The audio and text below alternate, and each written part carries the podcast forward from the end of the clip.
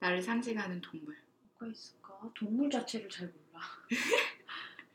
그것도 시작이 되고 세상에 현존하는 동물이라든가 그냥 우리 눈에서 흔히 보는 개고양이 같은 일반적인 동물을 직관들은 별로 안 좋아해. 어 맞아요. 저 지금 그런 거 아, 말고 딴거 눈에 안 생각하고 있어요. 들어와요. 그래서 많이 그리는 게 유니콘, 용,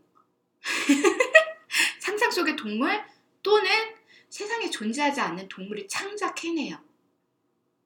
직관들 같은 경우에는 이게 나를 뭔가를 표현해 주는 거가 특별하다라는 그 의미가 어, 있어가지고 저도 지금 평범한 좀- 건 싫고 어, 그래서 안. 개돼지는 싫고 안 떠오르고 그냥 감각들은 확실히 그냥 일상적으로 우리가 봤던 거가 먼저 떠올라지기도 하고 음. 자기가 좋아하는 동물들이 있는데 결국에는 어떻게 해가지고 봤거나 하는 그런 식인 거잖아요. 그래서 감각이랑 직관이랑 상징해지는 동물을 떠올리는 것 자체가 되게 음. 달라 유형이 다르고 감각 직관에다가 또 다른 코드 해서 기질해서 이렇게 행동 패턴들을 보여지게끔 하는 거 있거든요. 거기로 이렇게 플러스 돼가지고서는 상징 동물 하라고 하잖아요. 그럼 이제 동물의 액션이 들어가요.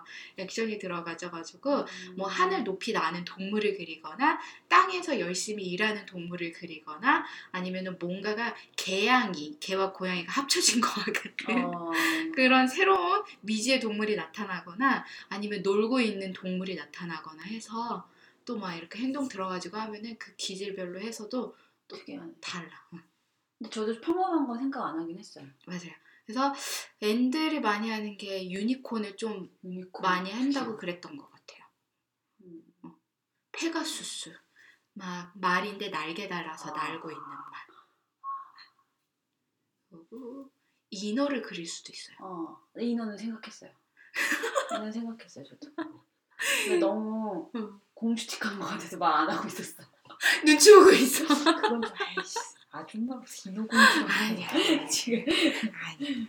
지가 인어를 하겠다고 막.